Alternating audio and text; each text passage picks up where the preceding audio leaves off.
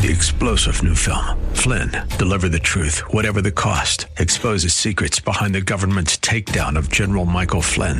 Flynn knew what the intel world had been up to. He ordered the first audit of the use of contractors. This set off alarm bells. He told the truth. He was the most dangerous person for Donald Trump to hire. They had to get rid of Flynn. Flynn, deliver the truth, whatever the cost. Available now. Watch it today. Go to salemnow.com. Salemnow.com. The Bible talks about resurrection. You won't be resurrected unless you die first. So, what does that mean? All of us are going to die. And our focus must not be on the earthly death. Our focus should be on the resurrected life, right? And a fellowship of suffering. While we are in this world, Jesus says, there will be that suffering. It'll cost you to be a Christian. Amen?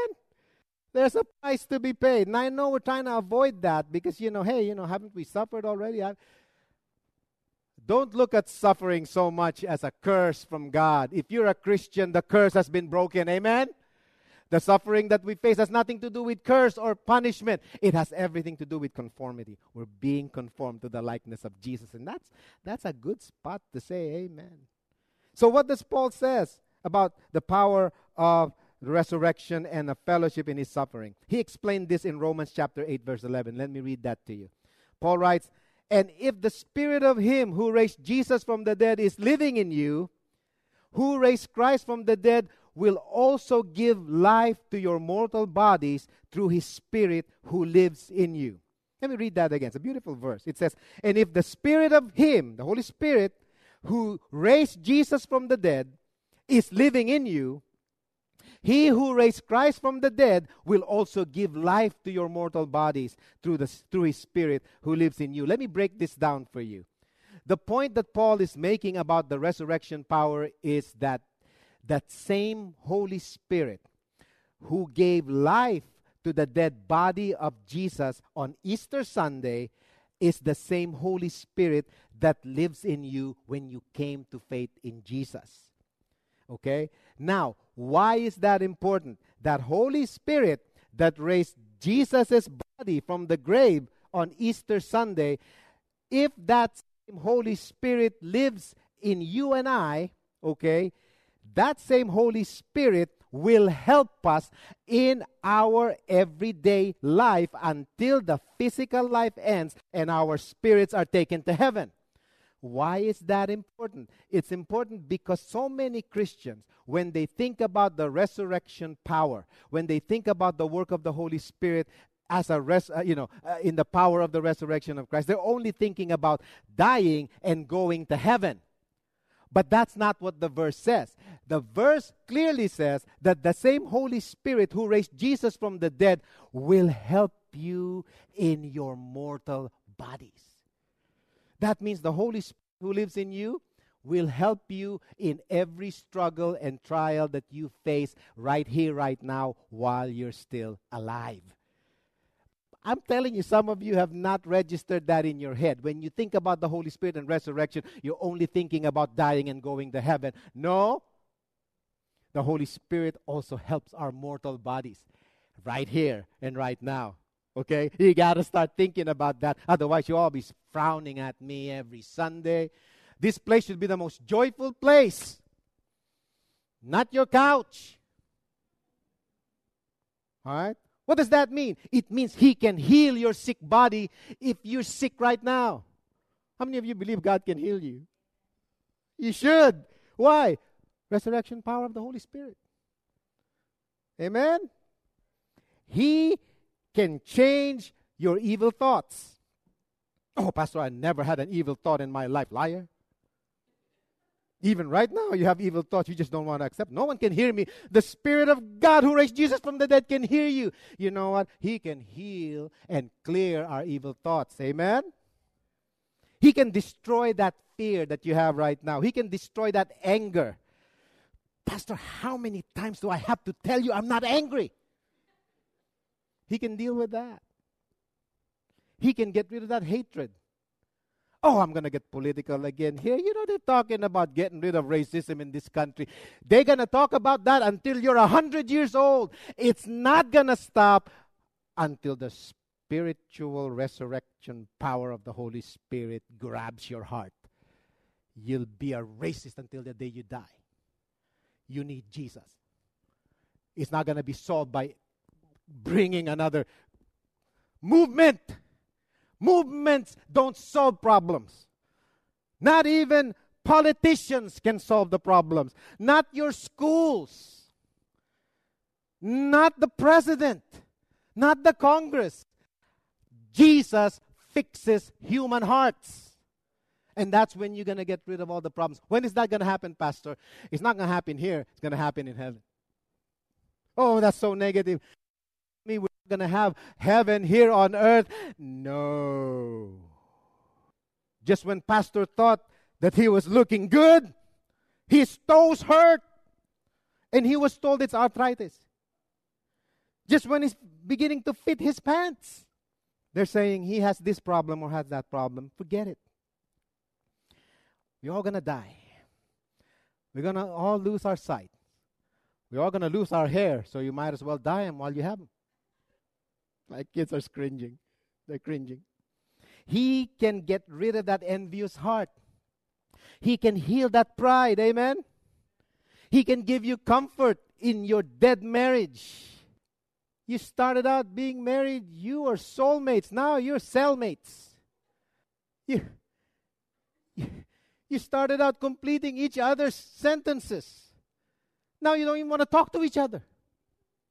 He can resurrect your dead relationships, whatever that is. Why? Because He is Lord. So don't think about your trials. You know, don't focus on the things that you're going through. Oh, Pastor, I'm going through this, I'm going through that. They are real. But if you don't have a testimony, you're in bad shape. You've got to have a relationship with Jesus. You have to have something that you can testify about. There's a story in the Bible. Let me just put this in.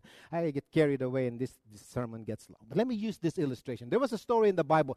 King David uh, led his men uh, to attack a particular enemy. And while they were attacking one enemy, another group of enemies came into their camp and, and looted all their belongings and kidnapped their wives and children. And when they got back after that victory, they realized that they'd been raided by another group of enemies. And the people, the, the men that David brought with him, started thinking about killing David. This is your fault. We should have protected our wives and our property, our children. And David didn't know what to do. You know, he felt responsible for the kidnapping of their families and the, the looting of their, their properties. You know what David did? The Bible says that David spent some time alone and he started doing this. He started thinking about he, start, he started he started shifting his focus on the problem at hand and he started thinking about how God had helped him in the past deal with the lions when he was a shepherd. He, he, he remembered how God helped him uh, get rid of that bear that's threatening his sheep. And of course, how can David forget how God used him to destroy this big giant Goliath, right? And you know what David did? Okay. I have been walking with God so long, and I have experienced His grace, His mercy, and His power in my life. I'm not going to look at the situation that I'm in right now. We're going to attack, and we're going to get what has been taken from us. That's what it means to focus on our testimony and not on our trials. Do you remember a time when God has graciously bailed you out from a big problem? Was there a time when you were sick and God miraculously raised you up? Was there a time, even in your life, when you were in great danger and trouble and God rescued you? You could have been dead in a car accident, but God preserved your life.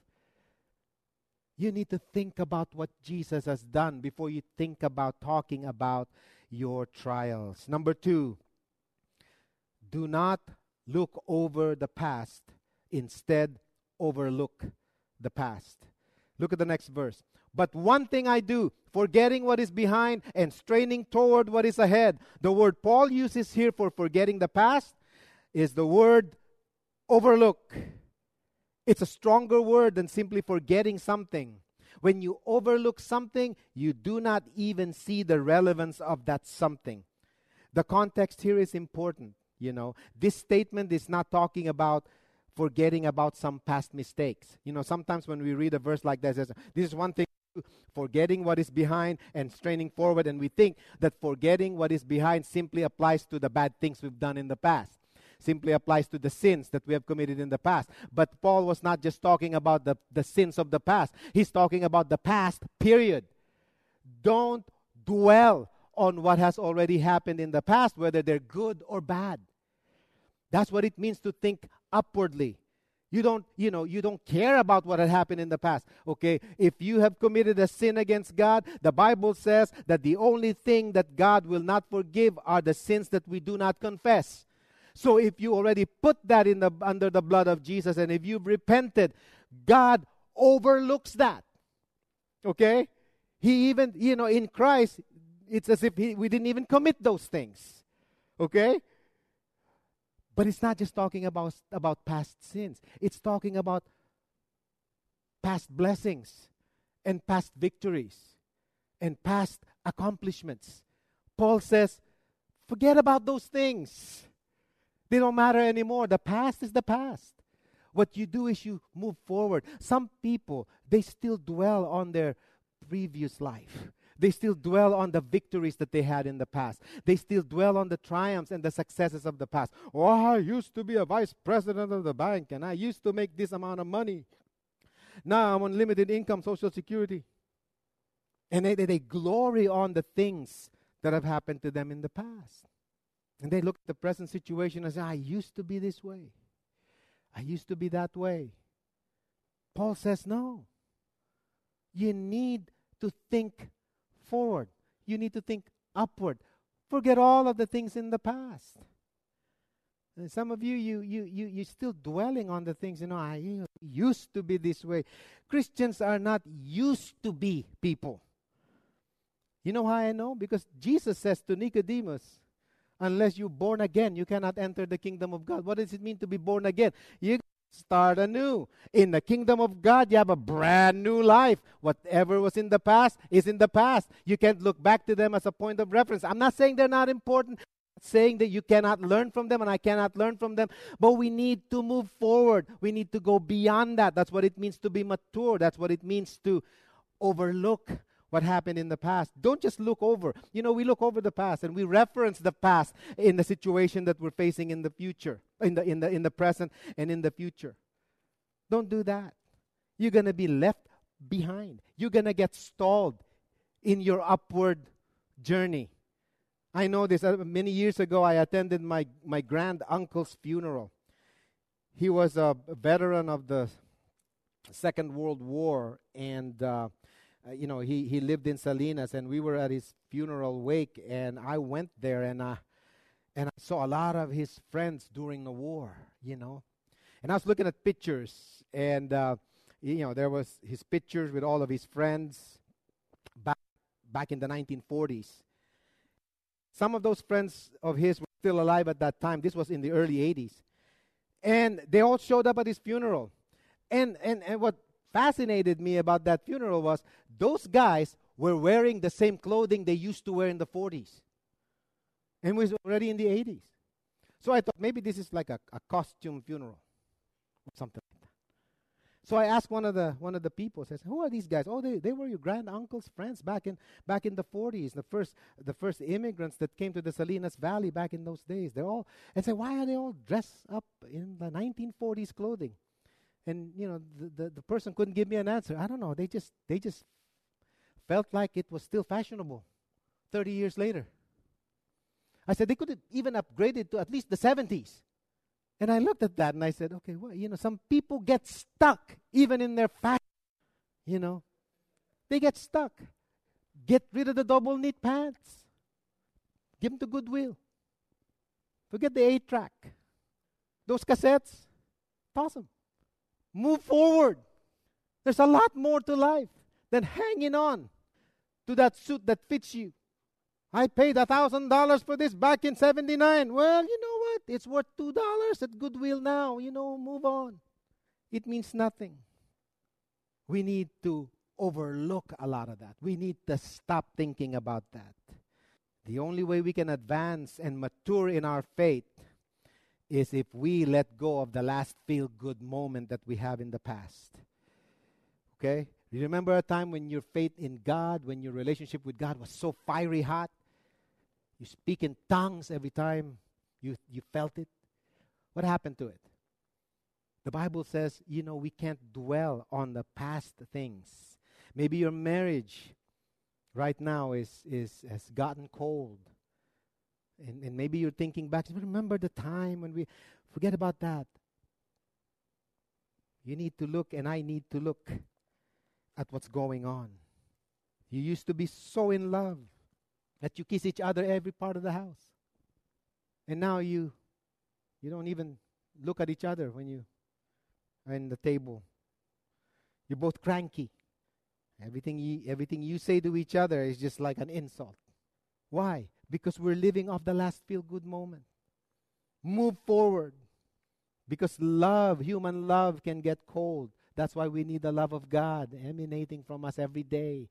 It's the only kind of love that will endure, the only kind of love that will last. Don't get stuck in the past. You need to move forward. Isaiah 43, verse 19 says, This is a powerful verse. 43, verse 19.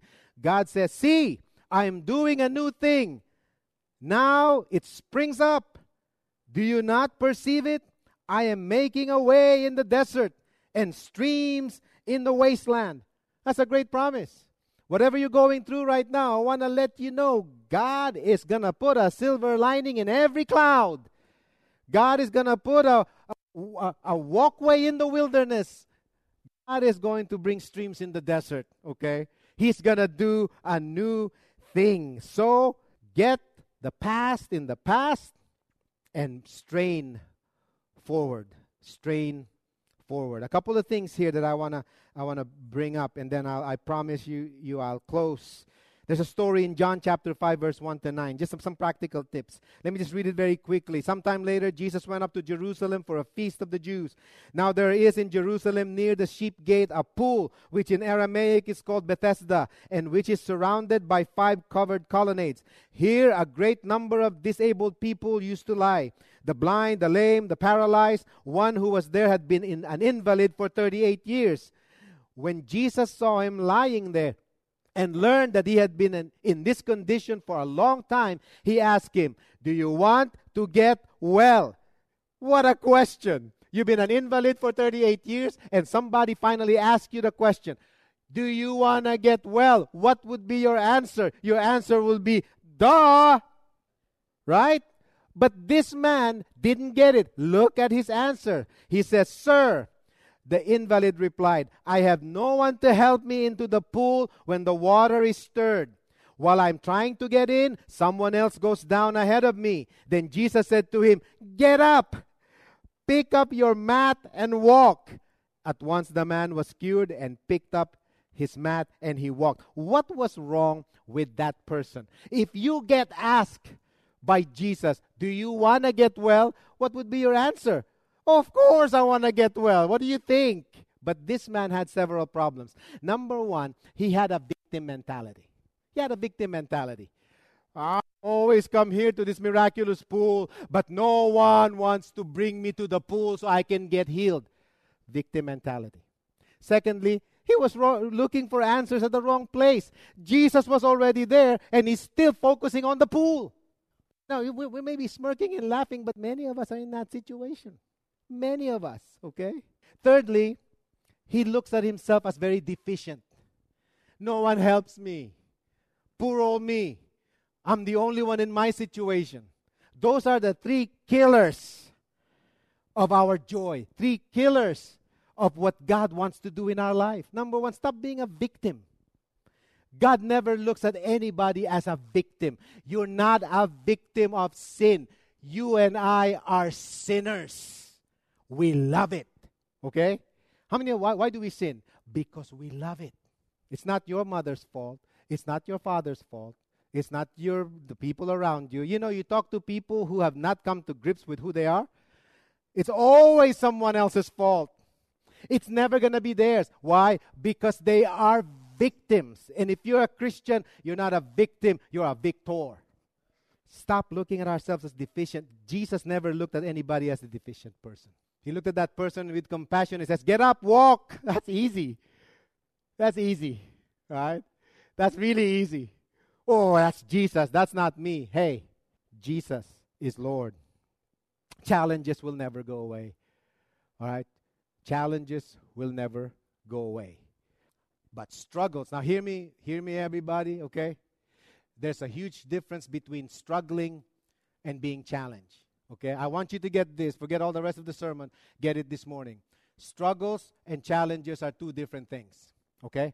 When someone tells you, uh, somebody tells me all the time, Pastor, I am struggling with my job.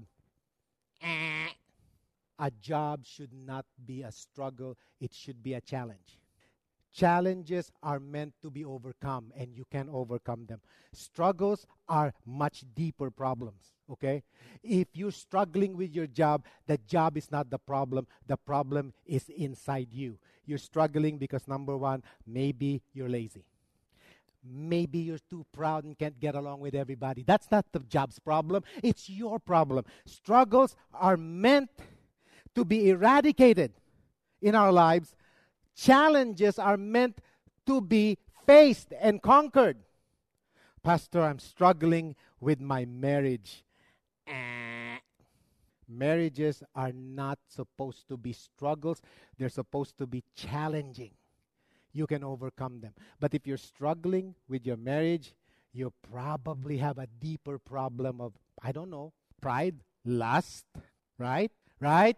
Because if you're struggling with a marriage, that's a huge problem. Marriages can be challenging. My wife didn't know I snored until we got married. And then until she told me we got to move out of this house. Why? Because we're next to a train track. No, we're not. Yes, we are.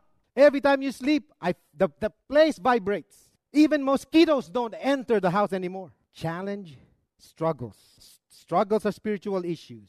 The reason we cannot face challenges is because we are not winning our personal struggles. Okay? So we need to come to Jesus. That resurrection power will deal with it. Final point this morning. Thirdly, move from calling on God to hearing God's call. Move from calling on God to hearing God's call. Paul says, I press on toward the goal to win the prize for which God has called me heavenward in Christ Jesus. This is perhaps the most important aspect of our faith maturity, learning to hear the call of God. There's so much emphasis and confusion about the calling of God. What is this? What is God's calling? And people try to put all kinds of mystical definitions. It's not mystical, there's no mystery on the calling of God. The problem is, we focus so much on calling God, calling on God, calling on God. Nothing wrong with that, but we need to shift our thinking from calling on God all the time to hearing what God is calling us to do. Okay? There's a big difference. Okay? sometimes we just keep on calling God, and God becomes nothing more than a heavenly grandfatherly figure who listens to us and gives us what we want. That's not who God is. God says, Come to me, and I will. I will hear your prayers. I will come to you. I will bless you. I will do all these things. But at some point in our life, to grow, we need to stop calling on God alone and begin to hear the calling of God in our life. Amen? And what is the calling of God? In our life? I'm glad you asked. Only three things you need to remember this morning. The call of God has three dimensions only. Three dimensions only. Number one, the call to salvation. If you're not saved, God is calling you to a relationship with Him through faith in Jesus. That's the number one calling that God has for everybody. So in this room, if you have not heard that call, He's calling you right now. You need to come to faith in Jesus. The second calling is the call to self discovery. What is that? It means you need to see who you are in light of who God is. You need to remember that God is God and you're not. That's self discovery. When I discovered that for my life, I started ruling. I stopped ruling myself and I start asking God to rule my life. Third calling, the call to service. How are you using your life? Are you serving the Lord? So, those are the only three callings that God has for humanity. Nothing else. Oh, what about a call to a career and all of that stuff? That's a sermon for another day, but that's not a calling. That is a directional uh, a directional emphasis in God is calling you to salvation. God is calling you to a relationship with Him. And God is calling you to a life of service. Three star general Michael J. Flynn, head of the Pentagon Intelligence Agency, knew all the government's dirty secrets. He was one of the most respected generals in the military. Flynn knew what the intel world had been up to, he understood its funding. He ordered the first audit of the use of contractors. This set off alarm bells. The explosive new documentary, Flynn, Deliver the Truth, Whatever the Cost, uncovers the facts behind this scandal. Flynn told the truth. He was the most dangerous person for Donald Trump to hire. I find out the worst enemy that I'm going to face in my life is right here in America. They took my assessment and they wanted me to change it. And I was like, I'm not changing it. They had to get rid of Flynn. With in depth interviews, archival footage, and never before seen personal records of the man behind the headlines. I just felt like I was drowning. Flynn, deliver the truth, whatever the cost. Available now. Watch it today. Go to salemnow.com. Salemnow.com.